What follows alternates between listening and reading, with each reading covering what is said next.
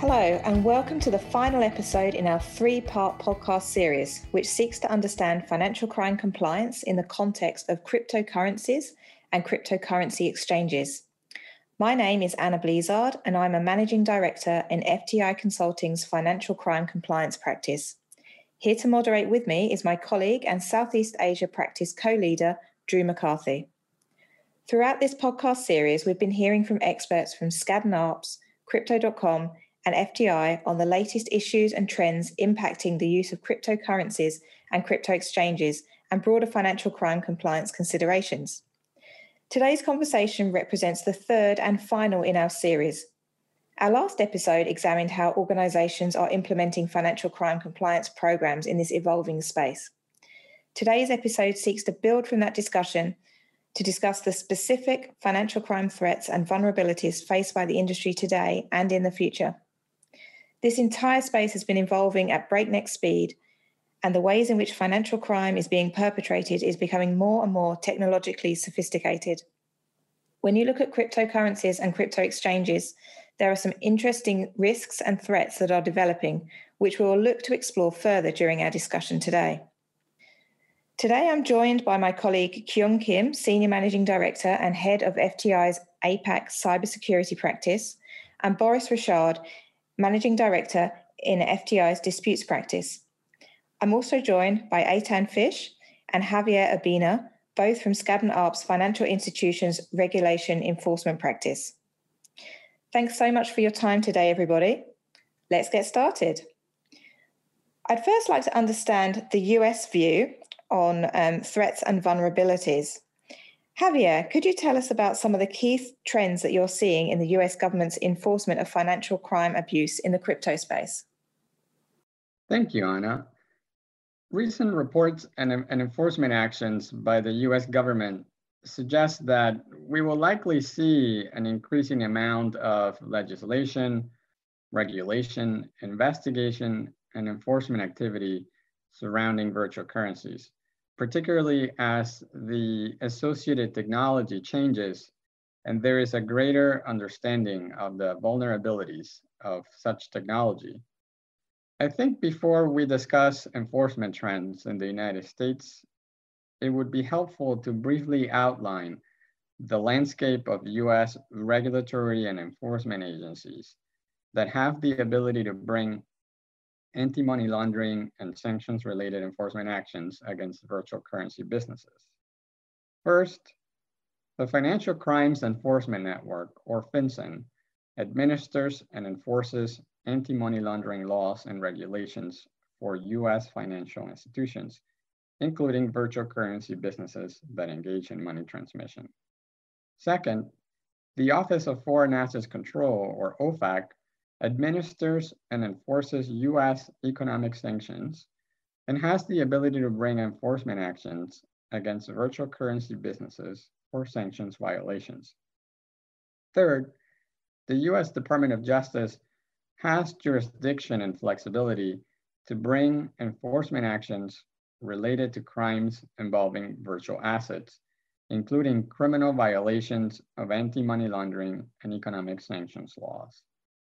Fourth, banking regulators, such as the Federal Reserve and the Office of the Comptroller of the Currency, or the OCC, have the authority to bring enforcement actions against the banks they supervise who may have customers that deal in or offer products and services related to virtual assets. And lastly, US states have the authority to bring action against virtual currency businesses that operate in their state and are subject to the state's money transmission or equivalent laws. We also have to keep in mind that to the extent a particular cryptocurrency or digital asset is considered a security or commodity, the Securities and Exchange Commission or SEC or the Commodity Futures Trading Commission or CFTC may have jurisdiction to bring enforcement actions against issuers of those assets.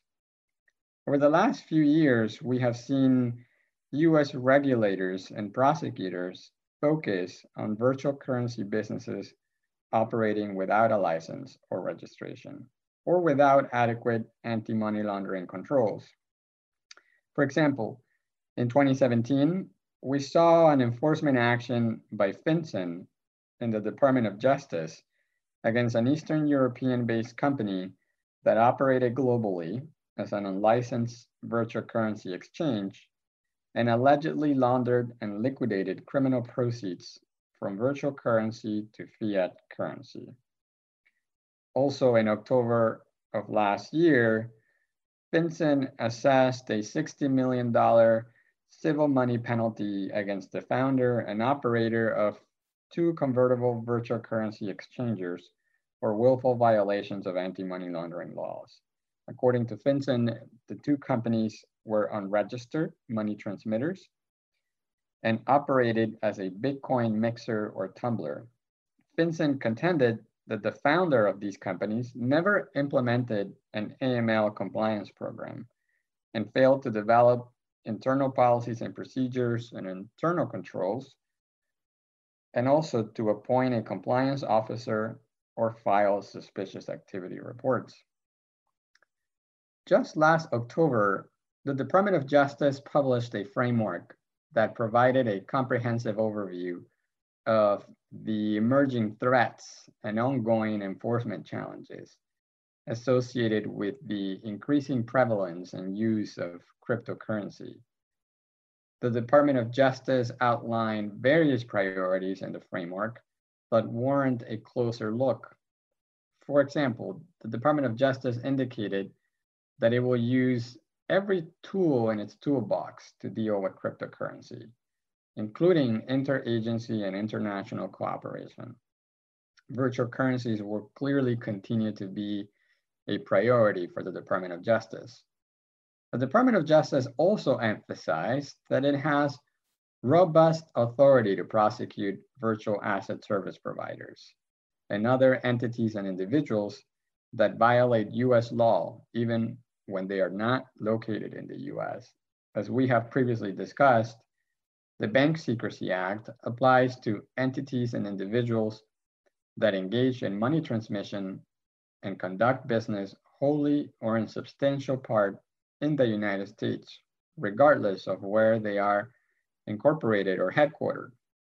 In a recent enforcement action, actually, the Department of Justice indicted founders and executives of a cryptocurrency exchange and derivatives platform located in Seychelles for anti-money laundering violations.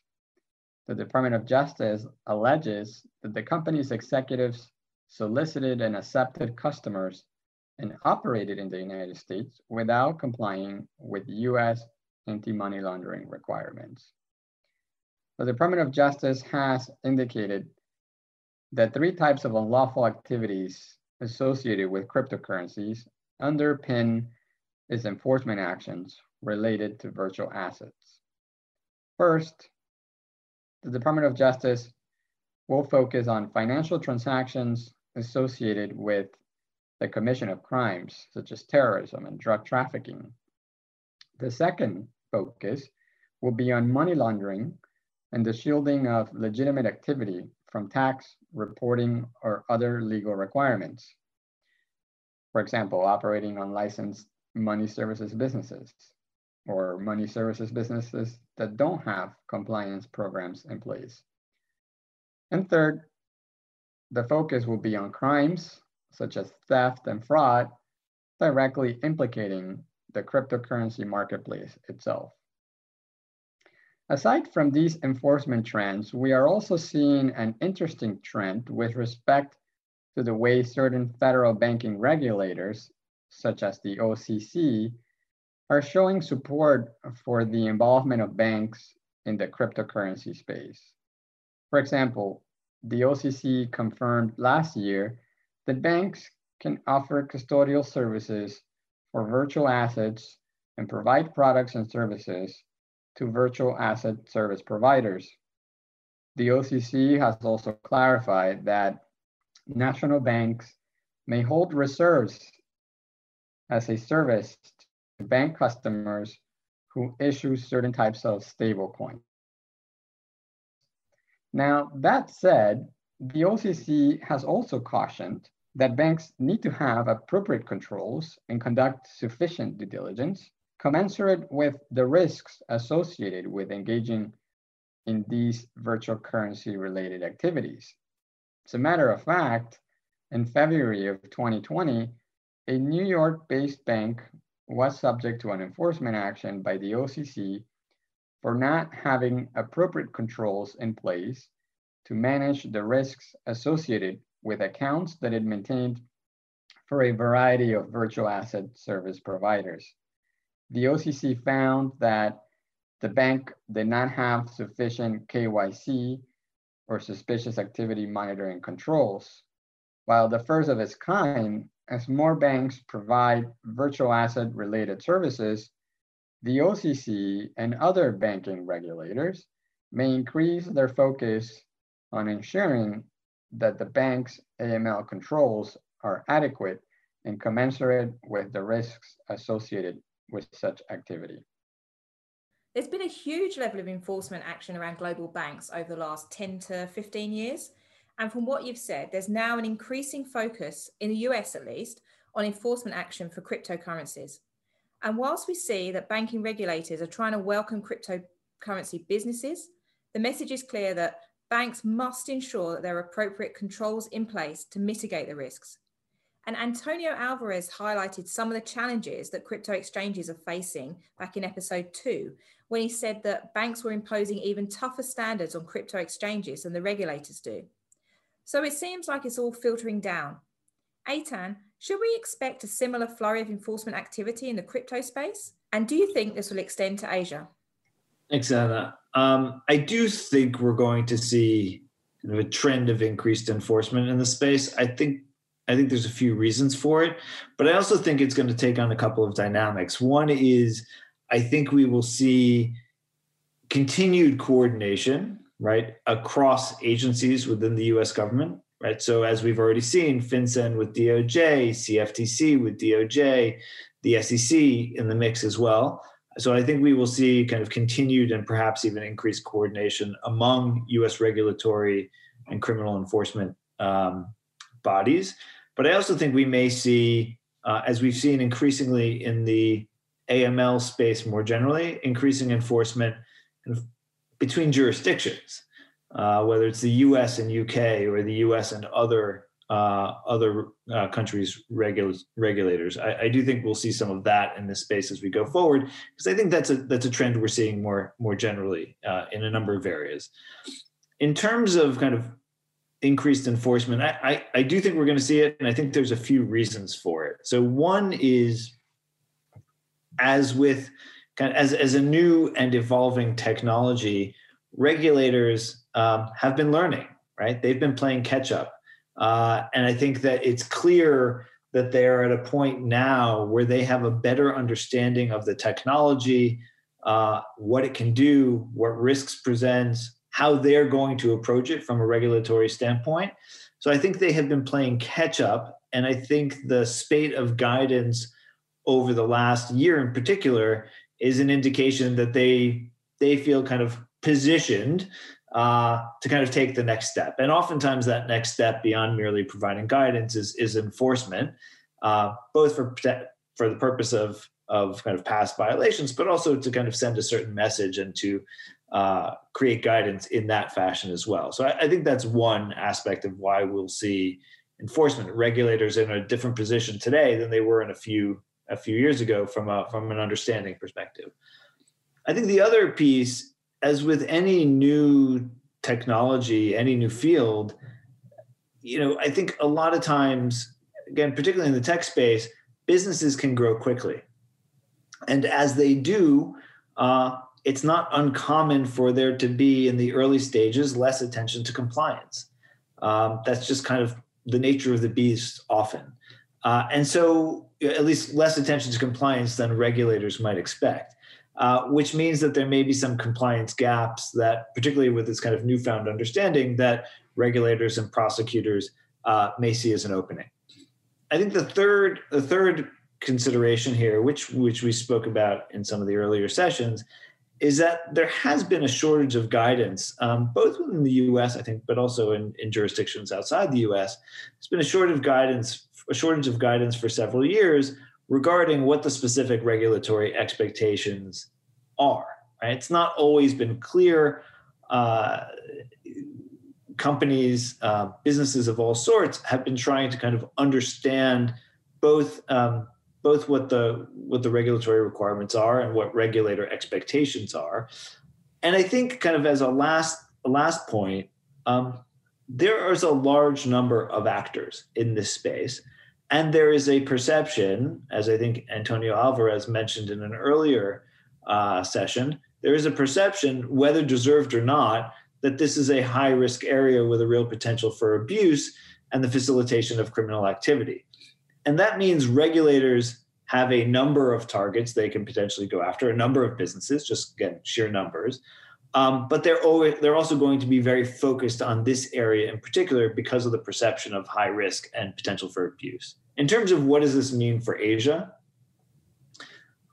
I think a couple of things. One is uh, there's been a bit of a pivot to Asia in the enforcement financial in the financial crime enforcement space from a U.S. standpoint.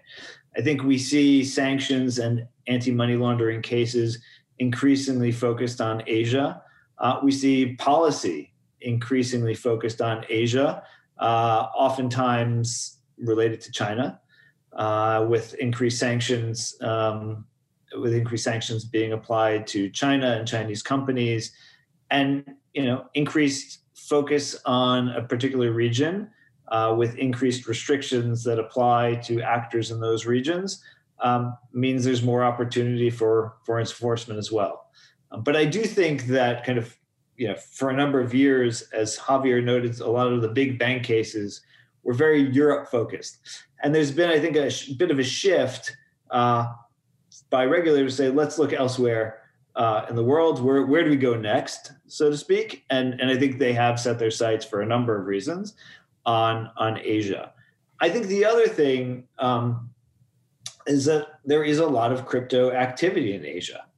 Um, so again, to that point about there being a number of actors, when you take kind of a, large number of actors in the crypto space in Asia, coupled with these this kind of policy or enforcement pivot to Asia, I think that that lands you in a place where I think it's I think it should be expected that um, Asia will be a key component of the US enforcement landscape moving forward in this area. Thanks, Eytan. That's really interesting. Sounds like we're expecting to see quite an increase in enforcement over the coming years, including here in Asia. And no doubt more investigations and litigation in this area. Boris, turning to you, what are you currently seeing and what do you think we're likely to see in the future? Sure, um, I would happy um, uh, to chime in here. Uh, we are seeing uh, uh, we're seeing a few, a few, trends, and I'm going to talk a little bit about uh, the cases that are currently ongoing versus what I believe we're likely to see um, in the, in the near future. So, on the one hand, um, as you may know, the um, the COVID crisis and the tumble in, in cryptocurrency prices uh, in March and April, they brought a whole stream of class actions uh, in the Southern District of New York.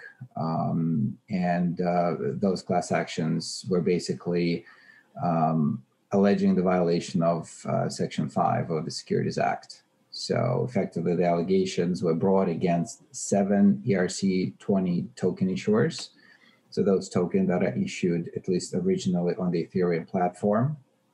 And we have also seen four class actions against uh, uh, four centralized crypto exchanges, in particular Binance, Bibox, BitMEX, and KuCoin. Uh, and we know that at least two of them are, are definitely sort of, you know, concentrated in in Asia. Um, and again, uh, the there were two types of allegations in those private class actions. The first one, again, that either tokens were supposed to be registered as securities under the federal law and they were not registered. Uh, or alternatively, the exchanges were also alleged to be uh, transacting in something that was securities, and they did not have proper registrations um, as, as either exchanges or, or, or broker dealers. So I think some of these class actions are still ongoing, uh, and you know it would be interesting to monitor what what happens on that front. Uh, in terms of the violation of registration requirements, the SEC is still active.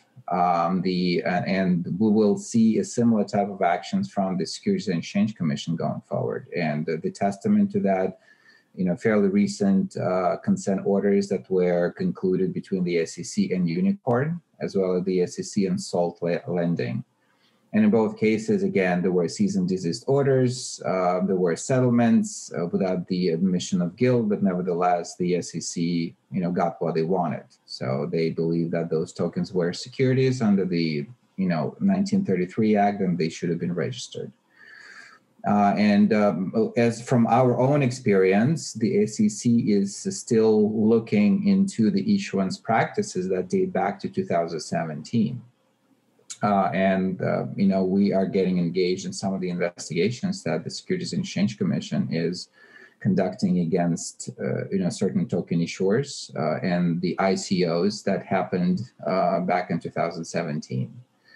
So uh, the second big trend that we're seeing, and again, it's comprised of both outstanding cases and especially the either litigations or investigation that will be launched in the future, that relates to orderly markets and market manipulation. And again, that's a, that's a concern on everybody's mind.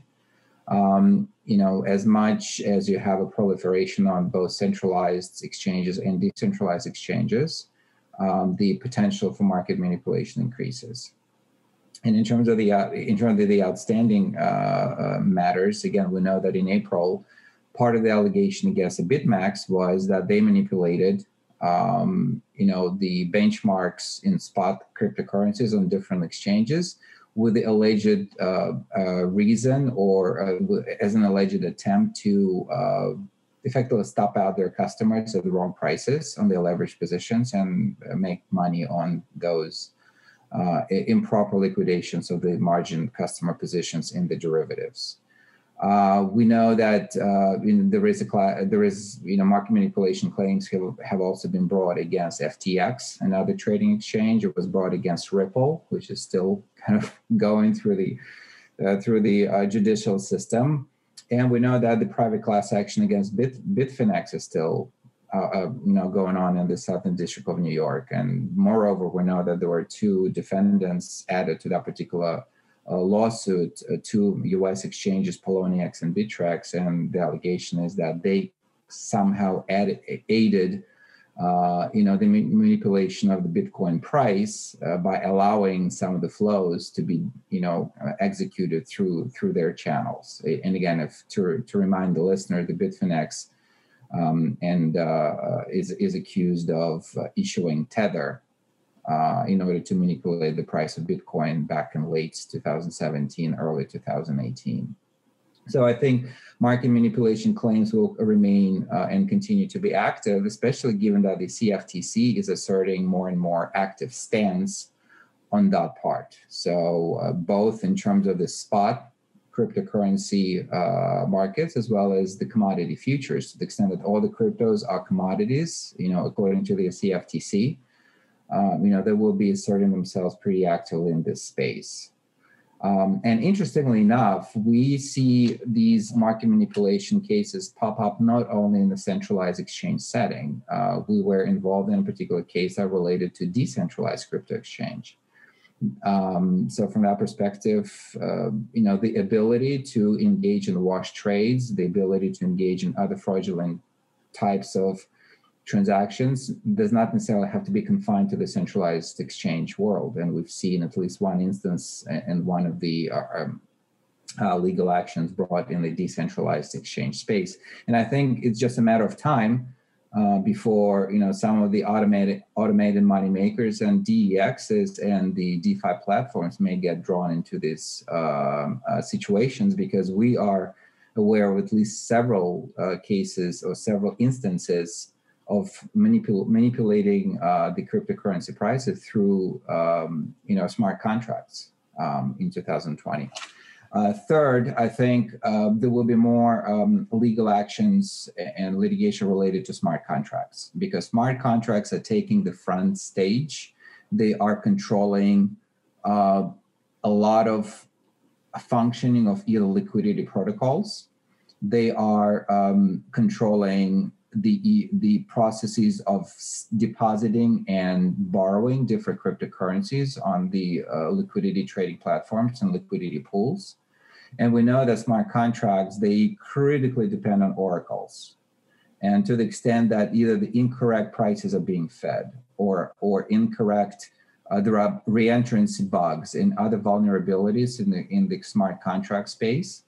Uh, I would not be surprised to see more legal concerns and legal actions taken there. I mean, we've seen already one, um, you know, a class action against MakerDAO Foundation, which which was related to um, the liquidation of collateral back in March of 2020 at allegedly extremely low prices, pretty much zero. But I think these smart contract vulnerabilities will eventually uh, give a reason, you know, to claim damages simply because of the bugs and you know incorrect codes or incorrect pricing oracles or procedure that being coded into those pieces of computer software. So um, I'm not going to touch upon the AML and financial crime compliance. That will definitely be very active going forward, and uh, uh, in, you know other participants on this podcast have already spoken at length about it. I think um, you know my final kind of concluding comment would be that it appears that the regulators will be assessing uh, the crypto entities from a regular perspective as whether they have a comprehensive enterprise risk management system going forward. So I'm kind of switching gears a little bit away from the private litigation into what the regulators will be looking into. And it appears more and more likely that regulators will be looking um, on how the enterprise uh, VASP are assessing their risks. And the risks come in different shapes and forms, and AML and compliance risk is only one of them. But I think that going forward, the enforcement and the regulation of the industry will be based on the concept do you have a comprehensive enterprise risk management system? What's your financial condition? What's your risk of insolvency? Are you properly reserved in terms of your regulatory capital?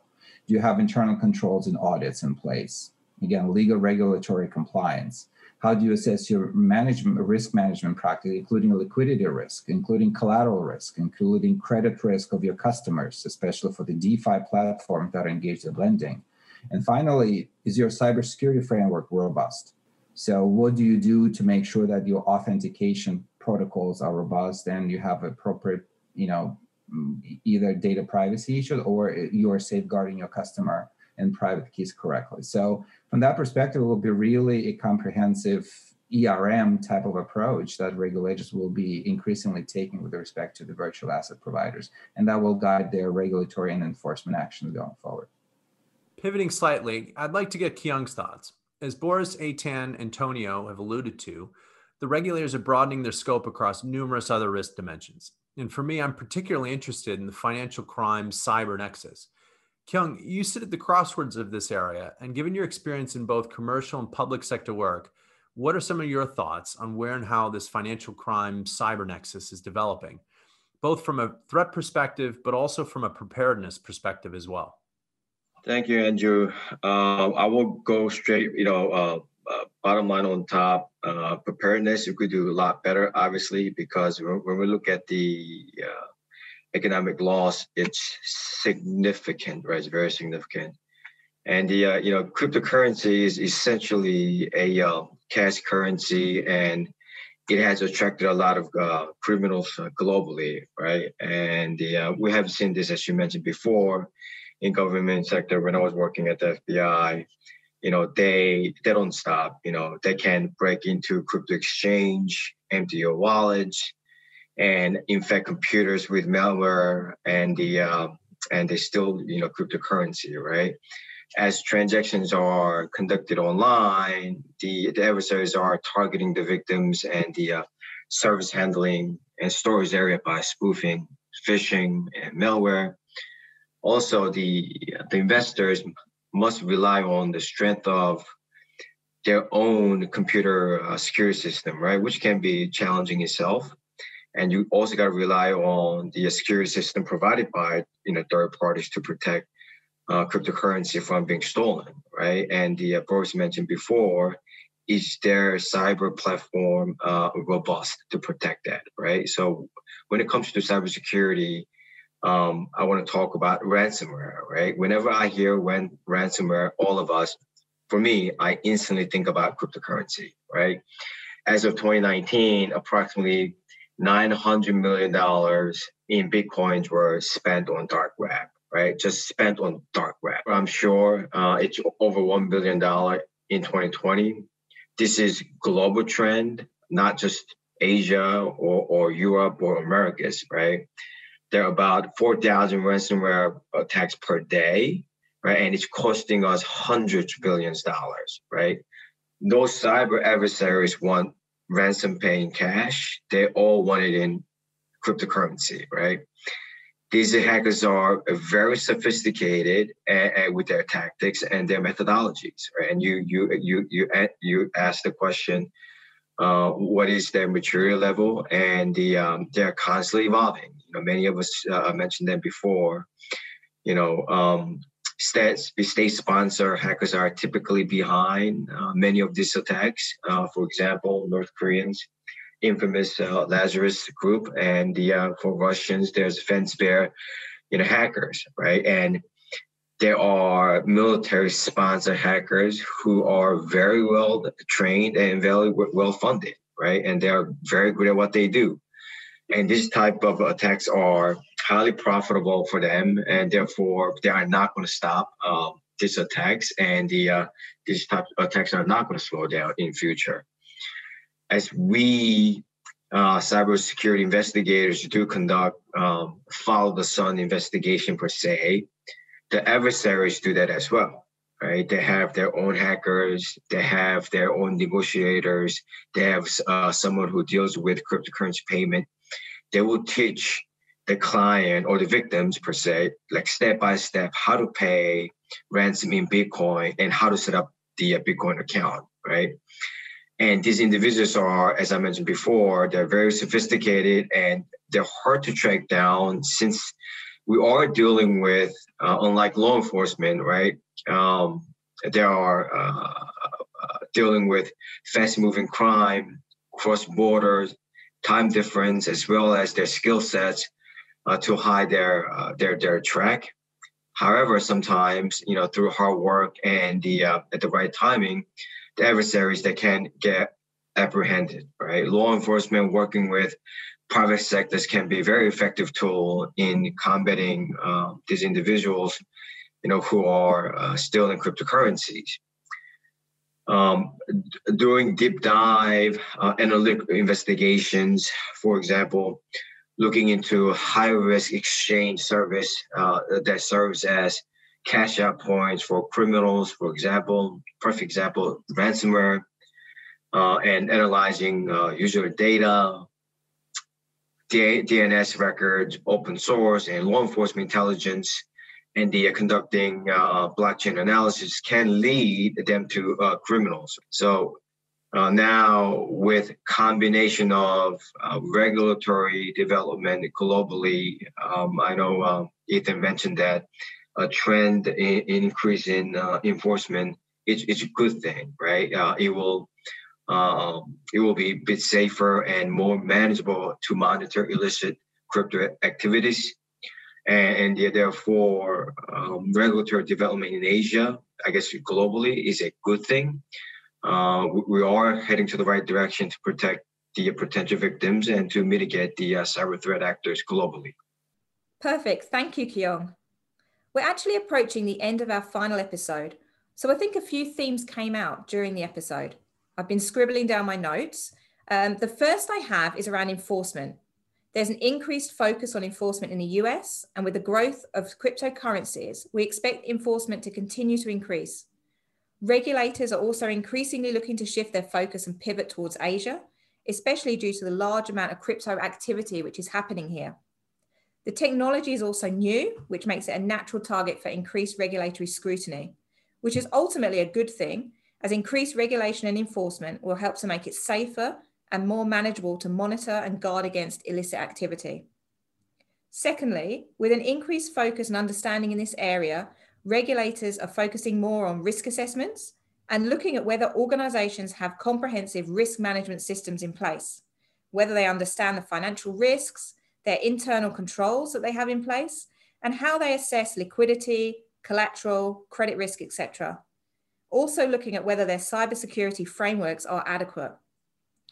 Ultimately, the increased focus and increased regulatory guidelines will help to close some of these loopholes and make sure that we're seeing increased safety in this area.